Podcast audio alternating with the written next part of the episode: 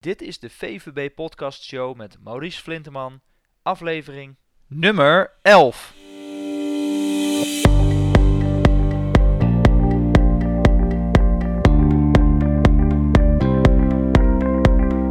Welkom bij de VVB Podcast Show, waarin je luistert naar experts die je voorzien van de beste informatie, tips en tricks om het rendement op je vermogen te optimaliseren. Vandaag gaan we in gesprek in deze podcast met Jan de Vries van De Vries Investment Services. De Vries is een beleggingsonderneming in Nederland die sinds 2005 al bestaat. Ze zijn begonnen met indexbeleggen en sinds 2012 beleggen ze op basis van de meest moderne wetenschappelijke inzichten.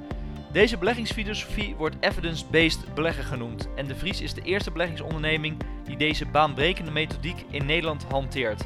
En in deze aflevering ga je leren waarom je in onrustige tijden, tijden dat het heel erg slecht gaat met de beleggingen, absoluut niet moet uitstappen. En de, leer je de belangrijkste levensles van Jan de Vries. Ik wens je heel veel luisterplezier. We zitten vandaag met uh, Jan de Vries. Goedemorgen Jan.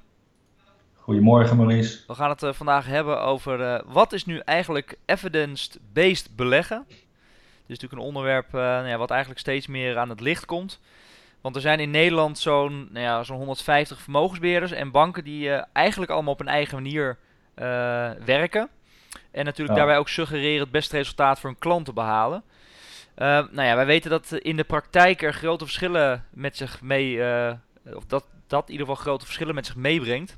als mm -hmm. je alleen al kijkt naar resultaat, maar ook kosten en natuurlijk risico.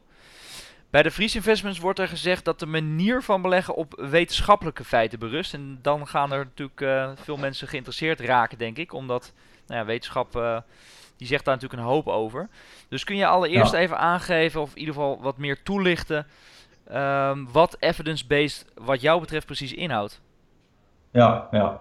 nou ja, goed. Om, om te beginnen is enorm veel te vertellen over hoe de wetenschap uh, denkt over beleggen. En dat gaat echt al vele decennia terug.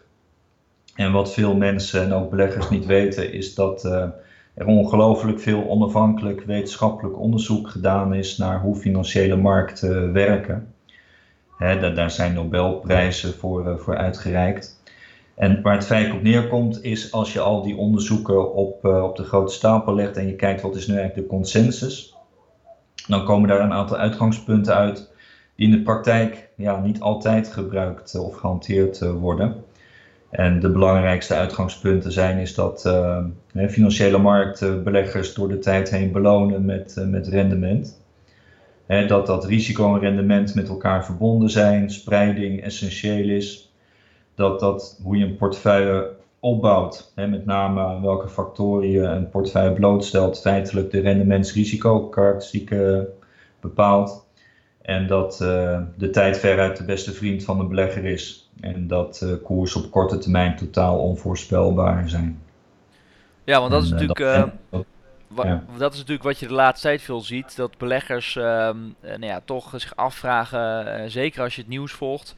Dan zijn natuurlijk een aantal onderwerpen um, uh, zoals de Brexit, maar natuurlijk nu ook de verkiezingen in Amerika. We zitten natuurlijk uh, oktober 2016. Uh, ja. ja. waarin klanten er eigenlijk uh, vragen van ja, gaat mijn vermogensbeheerder hier nou op inspelen of niet? Hè? Want het is natuurlijk zo dat vermogensbeheerders de aanpak verschilt per beheerder. En ja. de ene beheerder die zegt van nou, we gaan de, de beste bedrijven selecteren die het in de toekomst goed zullen doen. Daarvoor, daarmee gaan we rendement halen. Of we gaan mm -hmm. bijvoorbeeld in- en uitstappen in bepaalde marktsegmenten. Of we gaan pogingen doen om laag te kopen, hoog te verkopen. Maar volgens, ja, hoe, hoe zit dat wat jou betreft? Want wat zegt de wetenschap daar dan over? Ja, ja. nou ja, goed. Het, het, het, het grote probleem is, is dat de, de wetenschap zegt, en dat heet de efficiënte markthypothese, dat alle uh, verwachtingen hè, van alle marktparticipanten die zit in de koers uh, verwerkt. Je moet je voorstellen, er zijn miljoenen beleggers actief op de financiële markten. En de meer, merendeel daarvan is, is hoog opgeleid, enorm veel ervaring. En die zijn feitelijk in concurrentie met elkaar om te proberen in te schatten wat, wat de economie gaat doen of ondernemingen gaan doen. En dat leidt feitelijk tot een hele efficiënte en, en correcte prijs op basis van de informatie die iedereen heeft. Voor die hypothese, die is trouwens ontdekt door Eugene Fama, die heeft daar in 2013 de Nobelprijs voor, uh, voor ontvangen. Dat wil dus eigenlijk zeggen dat omdat alle informatie in de koers zit, het eigenlijk zinloos is om te voorspellen of, of de markt uh, niet gelijk heeft. Dus dat betekent dat op het moment dat we bijvoorbeeld denken, nou dan laten we de, de Amerikaanse uh, verkiezingen als voorbeeld nemen. Hè, de markt heeft een bepaalde consensus. En pas op het moment dat er nieuw nieuws naar buiten komt, hè, waardoor de consensus gaat afwijken van de meest recente consensus, dan passen koersen zich aan. En het grote probleem is, is dat toekomstig nieuws per definitie niet te voorspellen is. En dat zie je ook terug in de geschiedenis. Hè. De brexit wat totaal onverwachts kwam. En dan zie je een reactie van de markten. En het is zinloos om te proberen slimmer te zijn dan al die miljoenen beleggers die actief zijn op de financiële markten. En uh, de illusie om het alleen al te denken, ja, vinden wij erg, uh, ja, niet erg verstandig. We vergelijken het wel eens met uh, als, als ik ga tennissen en ik sta tegenover bijvoorbeeld Roger Federer, dat ik denk een kans te hebben. Ja, ik, ik ben gewoon kansloos en dat geldt feitelijk ook voor beleggers. Want uh, er zijn natuurlijk wel uh, beleggers of vermogensbeheerders die dat uh, proberen. Maar als ik jou begrijp, is jullie visie dat je eigenlijk, ook als je alles weet van een bedrijf en dus ook alle onderzoeken en al, zeg even de jaarcijfers en dat soort zaken ehm, van een bedrijf tot je neemt, dat je nog steeds eigenlijk niet kunt bepalen of het bedrijf over de lange termijn het beter gaat doen? Ja, ja, dat is inderdaad juist. Je moet je voorstellen dat al die miljoenen beleggers, hè, die hebben ook een mening over het bedrijf. En de centrale vraag die je als belegger moet stellen, beschik ik over informatie die de markt niet heeft? Nou, dat, dat, daar is elk onderzoek heel duidelijk in, dat dat bestaat niet. En het is ook maar een utopie om dat überhaupt te denken. En uh, dus ja, dat, dat, dat, dat werkt niet. je kunt die jaarverslagen lezen, maar waar het uiteindelijk om gaat, dat, dat schrijft de efficiënte markthypothese voor, wat voor nieuw nieuws gaat er in de markt komen, hè, wat die koers gaat beïnvloeden. Ja, en toekomstig nieuws is onvoorspelbaar. Ja, maar als ik dan kijk, ehm, er zijn natuurlijk partijen die dan ook zeggen van nou, eh, wij als uh, belegger, wij, stel even je gaat 100 eh, bedrijven volgen. Nou, dan zitten er mhm. een aantal goede en een aantal slechte tussen. En is het dan wat jou betreft niet mogelijk om in die 100 een selectie te maken van bedrijven die over de lange termijn het beter gaan doen dan de rest? Ja, je kunt er wel een inschatting van maken, maar dan ga je kijken naar de karakteristieken van een bedrijf. onderzoek toont ook aan dat als een, als een onderneming aan bepaalde uh, factoren voldoet, er een andere rendementsverwachting aan kleeft. Maar het is niet zo dat je uh, van tevoren kunt bepalen of een bepaalde onderneming beter of slechter gaat presteren dan, dan het marktgemiddelde. En het, het grote probleem is, is dat heel veel beleggers denken dat dat wel mogelijk is. Maar goed, hè, dat is ook uh, wat evidence-based beleggen voorschrijft. Is dat als je gewoon puur kijkt naar het, het, bewijs, hè, dan blijkt dat als je al die uh, onderzoeken op, op een rijtje zet, dat juist het tegenovergestelde bewezen wordt. Hè, markten zijn niet te voorspellen. Want als dat wel zo zou zijn, hè, dan zou je mogen verwachten dat, dat de beste fondsbeheerders hè, die beschikken over nou ja, de, de, de meest uitgebreide informatiesystemen, hè, uh, research teams die alleen maar de bedrijven in de gaten houden, dan zou je mogen verwachten dat zij in staat zouden zijn, met al die kennis en informatie, om het beter te doen dan het marktgemiddelde. En uit al die onderzoeken blijkt juist het tegenovergestelde. En kun je daar wat meer over vertellen, wat daar dan precies uit blijkt? Uh, voor de belegger die nou ja, kent? Ja, als je, als je bijvoorbeeld kijkt naar uh, de, de rendementen van, van uh, actief beheerde beleggingsfondsen. Nou ja, goed, dan, dan zie je dat als je geen rekening houdt met kosten, de helft in een gegeven jaar het beter doet en de andere helft in een gegeven jaar slechter, corrigeert voor kosten, en dan doet ongeveer 40% van alle actief beheerde beleggingsfondsen het uh, beter en 60% slechter. En naarmate de tijd verstrijkt, wordt het percentage beleggingsfondsen dat het beter doet, wordt steeds lager. En dat komt helemaal overeen met wat je op basis van standaarddeviatie mag uh, verwachten. En hè, ook het onderzoek blijkt dat als je de, de rendementen van beleggingsfonds en je corrigeert het voor de factorallocatie, ja, dan blijkt outperformance gewoon helemaal niet te bestaan. En dat is natuurlijk een enorme harde boodschap voor de industrie. Want ja, dat betekent dat als je naar het bewijs kijkt, je eigenlijk tegen je klant zou moeten zeggen: ja, ik, ik kan koers helemaal niet voorspellen. Niet, niet welke richting de economie op gaat, welk, hè, welk aandeel beter of slechter gaat presteren. Ja, het is feitelijk een utopie. Wat dat betreft leven we feitelijk in een soort uh, sprookjeswereld, zeg ik wel eens. Maar uh, Jan, uh, als je dan kijkt, want het is natuurlijk best lastig als een belegger zijnde. je hebt je vermogen heb je bij elkaar verdiend. Mm -hmm. Dan wil je natuurlijk voor de lange termijn wil je het gaan beleggen. Maar kijk even naar 2008. Stel dat je een neutraal profiel had belegd. Dan gaat je portefeuille wel gewoon 25, 30 procent onderuit. Ja. Hoe, ga je daar dan, hoe gaan jullie daar dan mee om met, met jullie klanten? Kun je dat nou dan ja, voorkomen? On, ja, onze klanten zijn, zijn ook onderuit gegaan in, in 2008. En dat is helaas een, een, een, onderdeel van hoe financiële markten werken. Kijk, als je, als je kijkt naar de, de, de rendementen van aandelen en je bekijkt het echt op langere termijn, hè, sinds dat gemeten wordt, dan zie je dat de jaaruitslagen vaak veel heftiger zijn, zowel in positieve als in negatieve zin, dan beleggers van tevoren inschatten. Het komt vaker voor dat dat aandelenrendementen in een kalenderjaar buiten de min- en plus 10 range liggen dan daarbinnen. Dus dat geeft eigenlijk al aan dat aandelen enorm bewegelijk zijn. En soms komt er inderdaad wel eens een heel slecht jaar voor, zoals 2008. En het heeft inderdaad twee jaar geduurd voordat de koersen weer hersteld waren. En het, het, het grote probleem is, is dat dat niet te ondervangen is. je kunt proberen door timing, door in te stappen en uit te stappen, om zo'n daling te, ja, voor te zijn. Alleen het is onvoorspelbaar.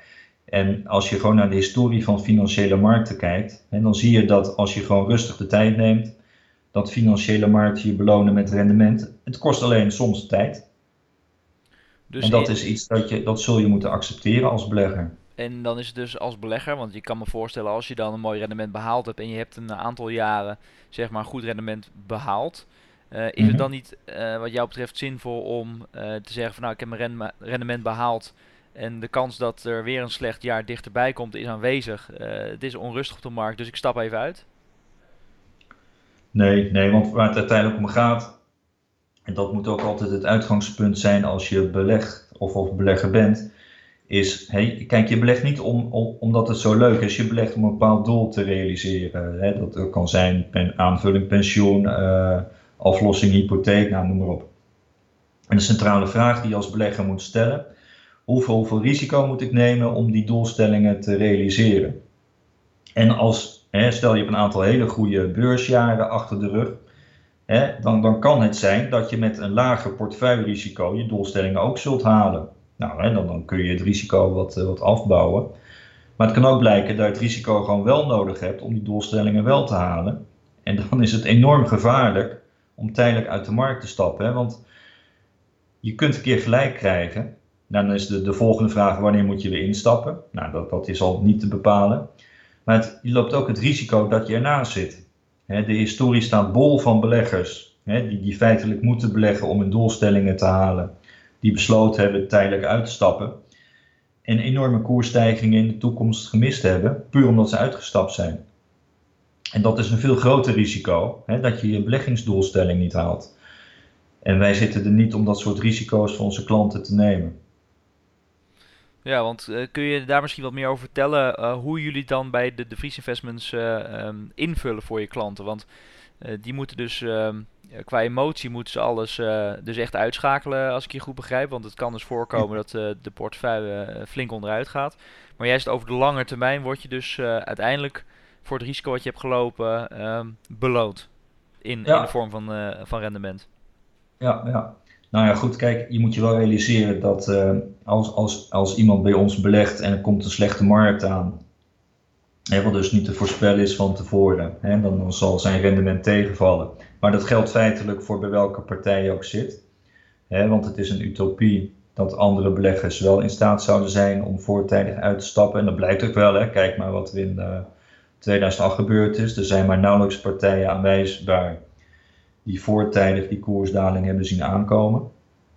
Maar goed, waar het om gaat, is elke belegger heeft een doelstelling. En je moet eigenlijk berekenen hoeveel risico een belegger moet nemen om zijn doelstelling te, te behalen. En, uh, en dat meten we eigenlijk continu. En, en dat is ook bepalend van hoe een allocatie eruit ziet voor onze klanten. Ja, naast uiteraard hoeveel risico wil die lopen, kan die lopen, mag die lopen. Maar dat is feitelijk het allerbelangrijkste. Wat moet je doen om je, om je beleggingsdoelstelling te halen? En met allocatie bedoel je dus de manier van invullen van je beleggingsportefeuille in aandelen en obligaties? Ja, ja. en als je, als je dan weer verder kijkt, hè, dan ga je kijken van aan welke factoren wil je kapitaal blootstellen. En dat, dat zijn die, die factoren als de, de value premium, de, de, de small cap premium en, en dat soort factoren. Ja, precies. Dan wordt, uh, wordt het wel wat technischer natuurlijk. Um, ja. Dus daar, uh, daar wil ik niet helemaal uh, induiken, want anders dan wordt het misschien te onduidelijk voor, de, voor de meeste mensen. En als je kijkt, want ik had het er net al eventjes over, er zijn natuurlijk vermogende particulieren die hun vermogen uitbesteden. En dat is natuurlijk nogal een belangrijke en verantwoordelijke taak. Omdat ze meestal ja. ja een hele leven voor dit vermogen ontzettend hard hebben gewerkt en er ook afhankelijk van zijn. Dus ja, er, er rust een ontzettende verantwoordelijke, verantwoordelijkheid op. Kun jij dan beleggers uh, uh, drie tips geven waar ze op moeten letten als ze hun vermogen gaan uitbesteden aan een uh, vermogensbeheerder? Ja. ja, nou ja, goed. Er, er, zijn eigenlijk heel veel tips waar je, waar je als belegger rekening mee moet houden. De eerste is zoek een partij die, die alles in het werk stelt om alle, alle kosten zo laag mogelijk te laten zijn. En dan uh, bedoel ik niet alleen over de advies- of beheerkosten, maar ook de kosten in, in de fondsen die worden gebruikt. En dan moet je niet alleen kijken naar de beheerskosten in zo'n beleggingsfonds, maar ook naar de transactiekosten. Waarvan uh, niet de verplichting rust om die weer te geven. Kun je wel uh, een inschatting maken naar de omloopsnelheid.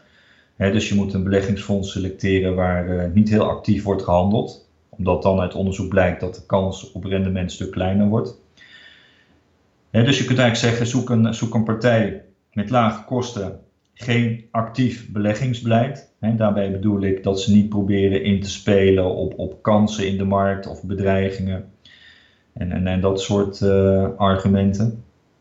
En zoek een partij die reële beloftes afgeeft. het, het, sinds ik uh, werkzaam ben in de industrie, zie ik dat er zo ontzettend veel uh, ja, sprookjes worden verteld aan, aan beleggers en dat, ja, dat mondt bijna altijd uit in teleurstelling. En, en de historie staat bol van teleurgestelde beleggers. Die dachten eindelijk een partij gevonden te hebben die inderdaad in staat zou zijn om koersdalingen vooraf uh, aan te zien komen. En, en, en dat soort uh, beloftes. En die blijken in de praktijk nooit waargemaakt te kunnen worden.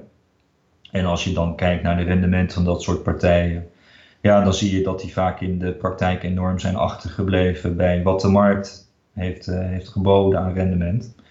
En uh, ja, dat zijn eigenlijk de, de, drie belangrijkste tips. Ja, want uh, daar, daar, geef je eigenlijk al iets aan. Hè? Want ja, je moet niet de mooie marketingverhalen geloven van vermogensbeheerders. Maar ja, het is natuurlijk heel nee. lastig voor een particuliere belegger. Zeker als je er weinig verstand van hebt en niet helemaal thuis ja. bent in die markt. Ik merk dat nee. zelf ook al aan tafel als wij met uh, vermogende particulieren meegaan in gesprekken. Dat ja, bij de vermogensbeheerders, die hebben natuurlijk een, uh, een, een, vaktermen, zeg maar. En ja, heel veel beleggers zegt dat natuurlijk niet zo heel veel. Dus ja, hoe prik je daar dus als, uh, als, als, als leek doorheen? Dat, dat is heel lastig. Ja, ja. ja, is eigenlijk niet te doen. En dat, dat zie je ook terug hè, in, de, in onze sector het, het, de, de, de, de kracht van marketing en het vertellen van, van mooie verhalen is vaak, uh, ja, spreekt beleggers meer aan dan gewoon de werkelijkheid te vertellen. Op het moment dat je zegt van, uh, nou ja, ik kan de markt wel voorspellen, ik, ik, ik, ik denk wel welke richting de koersen opgaan. Ja, dat klinkt natuurlijk voor een belegger veel aangenamer dan een partij die zegt van, ja, ik heb geen idee wat de koersen morgen gaan doen. En, uh, en, en dat is inderdaad een, een groot dilemma. En uh, ja, de enige manier is om gewoon objectieve informatie te geven. En ja, goed, wat wij dan doen is, we, we laten al de, de resultaten van al die academische onderzoeken zien. Hè, die eigenlijk precies zeggen wat ik ook zeg, is dat je koersen niet kunt voorspellen. En dat er een hele sterke relatie is tussen de, de kosten en het rendement. Hè, ik zeg wel eens tegen klanten, onze sector is een, is een sector, hoe meer je betaalt als belegger, hoe minder je krijgt. En ja, dat is in andere sectoren juist niet het geval. En ja, dus het, het, is meer een kwestie van educatie, denk ik. Ja, dat, dat denk ik zelf ook.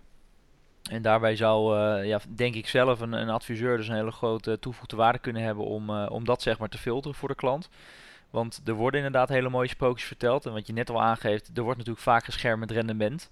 Maar met die rendementen ja. Uh, ja wordt natuurlijk ook, ja, misschien moet ik niet zeggen geknoeid, want dat klinkt heel negatief. Maar ja, je kunt ze natuurlijk, de rendementen kun je voor de partij zelf positief laten uitvallen. Hè. Dan bedoel ik mee, uh, je hebt bijvoorbeeld een, een track record wat, wat korter teruggaat, hè, zodat je een, een slecht jaar bijvoorbeeld niet meeneemt. Of je laat uh, de, uh, de bruto resultaat zien in plaats van de netto. Hè, dus de, het verschil in kosten wat er nog vanaf moet van de resultaten, waardoor het een, een stuk hoger oogt. Of er ja. zijn uh, partijen die bijvoorbeeld een, een track record laten zien op basis van backtesten. Hè, dus dat ze niet daadwerkelijk rendement behaald hebben, maar op basis van ja, de projectie van het verleden hebben ze zelf uh, gezegd van nou dit, uh, dit zou dan het rendement geweest zijn als ze op deze manier belegd zouden, zouden hebben. Ja, en dat, ja. dat is natuurlijk dat is natuurlijk vrij lastig om, om daar doorheen te prikken als leek. Dus ja. nou ja, daar, ik weet niet of je daar nog tips voor hebt om wat jij ziet in, in de praktijk. Ja, nou ja, goed. Wat, wat, het laatste wat je aangeeft, backtesting, vind ik inderdaad een, een groot probleem. Hè, want het, het, probleem van uh, uh, strategieën met, met een backtest is dat je alleen maar een strategie laat zien die het goed gedaan heeft. Hè, ik heb nog nooit een partij gezien die gezegd heeft, nou deze strategie werkt niet, die gaan we gebruiken. Nee, precies. En, en het, het grote probleem is, is, er is altijd wel een strategie te, te, te bedenken die achteraf het heel, in een bepaalde periode heel goed gedaan heeft. En uh, dat is op zich wel grappig, is dat uh, toen ik nog bij, bij een grote bank uh, werkte, als we daar tijd hebben, een heel kort verhaal, toen hadden we een technisch analist uitgenodigd. En, die liet inderdaad met een backtest zien hè, welke strategie in een bepaalde periode heel goed gewerkt zou hebben. En, en die zou je dan moeten volgen. En we, we leefden toen nog in een, in een tijdsperiode dat we dat geloofden. En we gingen dat ook doen voor onze klanten. En uh, nou goed, dat ging echt falikant uh, mis. Elke transactie was verliesgevend, want het bleek ineens een, trending, een, een tradingmarkt te zijn in plaats van een trendingmarkt. He, dus onze klanten verloren enorm veel geld. En later kwamen die uh, technisch weer tegen met een andere seminar. En het ging juist over die periode weer een backtest doen. En toen kwam hij met een hele andere strategie kwam, kwam eruit, die het in die periode wel goed gedaan had. Maar ja, goed, dat, dat geeft maar aan dat welke periode pakt, er is altijd een strategie die over die periode goed gewerkt heeft. Alleen het is een illusie om te denken dat die in de toekomst ook uh, succesvol zal zijn. Want als het zo eenvoudig zou zijn, zou iedereen dat doen. En iedereen is op zoek naar de, de, de gouden formule, de, de, de, de winnende beleggingsstrategie. En ja, dat, dat is een utopie. iedereen is op zoek naar, uh, naar dat soort uh, methodes, maar die bestaan niet. En dat is ook niet nodig, hè? want als je gewoon kijkt naar de rendementen van financiële markten en je laat je niet gek maken, word je gewoon door de tijd heen beloond. En dat is al sinds, uh, nou ja, sinds de koersen bijhouden het geval. Dus waarom zou je proberen überhaupt slimmer te zijn dan, dan de markt, hè? als de markt je toch al beloont? Ja, dat is een goed punt inderdaad. Een, uh, een goed vraagstuk uh, die menig uh, belegger zou moeten beantwoorden voor zichzelf. Alleen inderdaad toch nog, denk ik, te vaak geloven in, in sprookjes van, van andere partijen. maar goed, er, zijn, er zullen ongetwijfeld ook partijen zijn met een verhaal die ja, ingaat in, tegenover wat, wat jij zegt natuurlijk. Um, oh ja. Uh, Jan, je gaf net aan als eerste tip, uh, je hebt kosten. Uh, die kosten mogen niet te hoog zijn. Dat is natuurlijk ook iets wat nou ja, nogal variabel kan zijn. Want hoe hoog zouden de kosten wat jou betreft mogen zijn als je, als je het uitbesteedt aan een vermogensbeheerder als belegger zijnde? Um, je, ja, nou ja, goed. Kijk, als, als je puur in, in, in een percentage denkt, dan, dan denk ik dat dat, nou tussen de, de, de 40 en, en, en 60, 70 basispunten maximaal mag kosten. He, puur de, de, de, de, vergoeding voor, eh, voor het bedrijf. dat, is dus dat, dat vind ik eigenlijk wel maximaal. Dat is tussen de 0,4 en 0,7 procent. Even voor de duidelijkheid. Ja, en, en hoe lager het is, hoe beter. En, uh, en dan, dan zit je denk ik wel op het minimum wat momenteel uh, mogelijk is in, in Nederland. En dan heb je het over wat de vermogensbeheerder mag kosten of alle kosten bij elkaar? Nou, dat, uh, dat, dat is een utopie. Als je alle kosten die gepaard gaan met beleggen op een rijtje zet, zowel de kosten hè, die, die, die je verplicht uh, moet, moet afgeven, als onzichtbare kosten.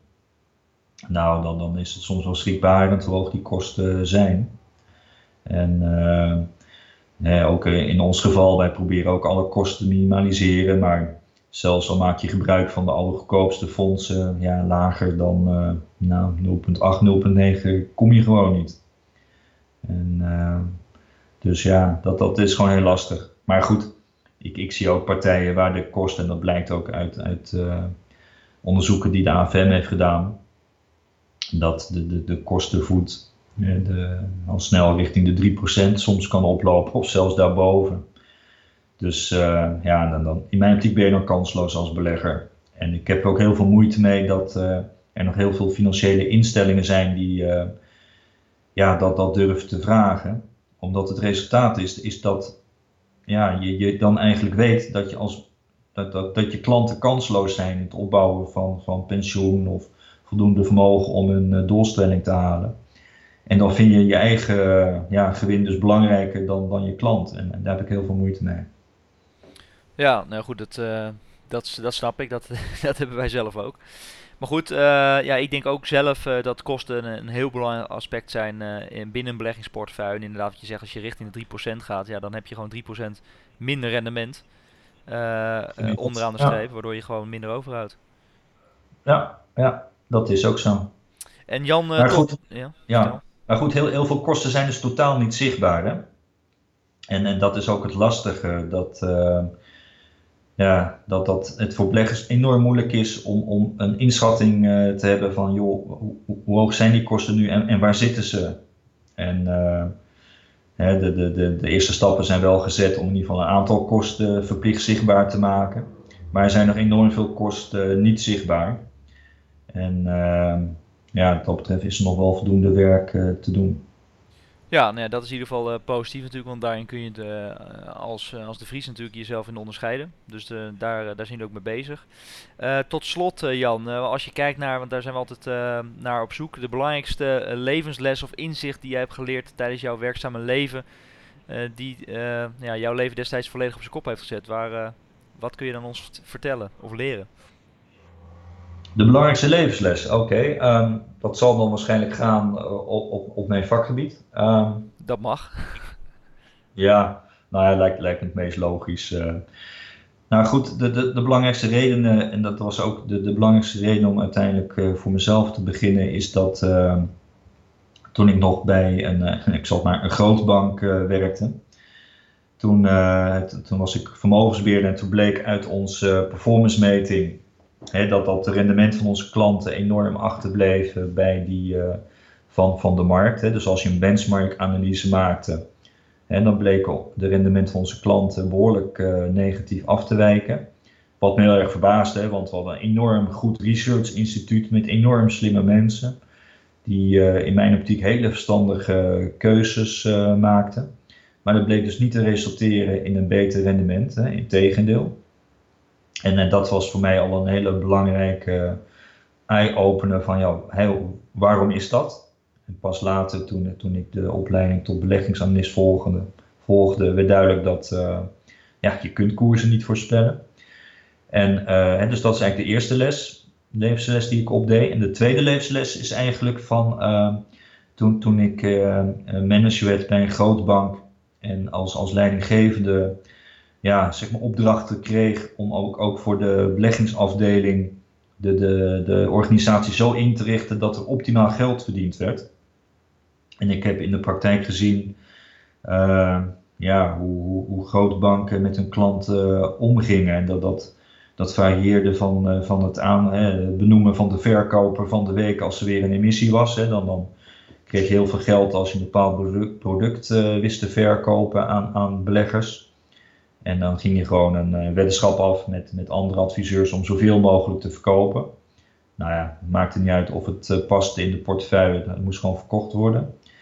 En we deden ook alles om, om zoveel mogelijk geld te verdienen. Hè. Dus je, selecteerde beleggingsfondsen met een hele hoge kickback fee, zodat je meer geld kreeg. En de goedkopere varianten, die, die, die adviseerde je niet. En ja, als, als je daaraan terugdenkt, dan, uh, dan ja, dat was voor mij de belangrijkste reden om, om te zeggen, dit, dit moet echt anders. En dat is de reden dat ik eigenlijk voor mezelf ben begonnen. Want hoe lang heb je dat gedaan met banken? Um, nou, dat zal een jaar of 15 zijn, denk ik. Dus uh, wat dat betreft best wel, best wel lang. Ja, ja, ja, ja. Ja, dat klopt. En uh, ja, nou ja, goed, daar, daar, daar, daar kun je bijna wel een boek over schrijven van hoe banken met hun uh, klanten om, om, om, omgingen. En, je kunt eigenlijk ook niet anders verwachten. Hè? Ik, ik zeg ook wel tegen klanten van hè, als, als je naar een, een bank gaat, een bank is eigendom van, van de aandeelhouders meestal. En ja, aandeelhouders streven naar winstmaximalisatie. En dat is precies het tegenovergestelde belang van wat je als belegger wilt. Hè? Want een belegger wil, wil, wil juist kostenminimalisatie. En dat staat haaks op elkaar. Dus hoe je het of bent verkeerd, is, er zit altijd een, een dilemma tussen. En het, het, is heel moeilijk om, daar, om, om, je klant centraal te stellen als de aandeelhouders streven naar winstmaximalisatie. En dat, dat zie je ook terug in uh, nou, bijvoorbeeld beleggingsbeleid bij, bij een andere grootbank. Hè? Als je bijvoorbeeld kijkt, ik zal de naam niet noemen, dat als je kijkt naar een grootbank hoe ze het bij een pensioenfonds hebben geregeld, dus voor de werknemer zelf.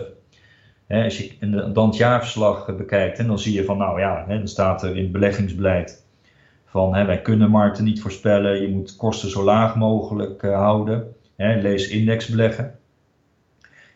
En in het beleid voor hun klanten zeggen ze totaal het tegenovergestelde. Hè? Actief beheer, duur. En dat staat haaks op elkaar. Dus dat betekent dat ze voor hun eigen werknemers een heel goedkoop passief beleggingsbeleid voeren. En voor hun klanten een actief duur beleggingsbeleid. Ja, nou ja, ik, ik heb daar niet heel veel respect voor. Want uh, Jan, dan noem je eigenlijk ook een beetje het kern van het probleem. Want jij zegt al, bij grootbanken werkt dat zo. Maar aan de andere kant is natuurlijk een vermogensbeheerder is natuurlijk ook, je hebt je, hebt je eigen onderneming, je bent ondernemer. Uh, bij jou moet ook de schoorsteen roken. Dus hoe voorkom je dan dat je uh, uiteindelijk niet voor je eigen winstbejag van je bedrijf gaat, hè, als vermogensbeheerder zijnde. of dat je alleen maar aan je klanten denkt. Die grens die ligt natuurlijk voor elke ondernemer ergens anders. Maar ja, hoe zorg je dat die op de juiste, binnen de juiste perken blijft? Ja, ja, nou dan noem je feitelijk een, een, moreel dilemma. En uh, kijk, de, de, dat, dat kun je alleen maar uh, realiseren door, door eigenlijk alles in het werk te stellen om, om het rendement van je klant centraal te laten staan. En dat betekent hè, dat, dat je jezelf geen dure kantoorvilla kan permitteren, geen, geen enorme management fee, dat, dat, dat soort dingen. En, uh, dus ja, dat is feitelijk een moreel dilemma. Ja, en dat, dat maakt het ook gelijk lastig, omdat uh, ja, het morele dilemma, uh, voor elke ondernemer geldt dat natuurlijk, uh, is dat natuurlijk anders. Hè, die beloning die zij redelijk vinden, waardoor je natuurlijk ook ja. die prijsverschillen gaat krijgen. Ja, ja.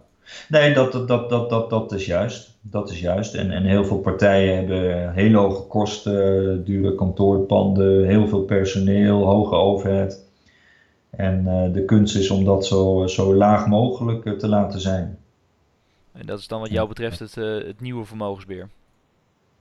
Ja, ja ik, ik, ik denk dat de, de beleggingsondernemingen van de toekomst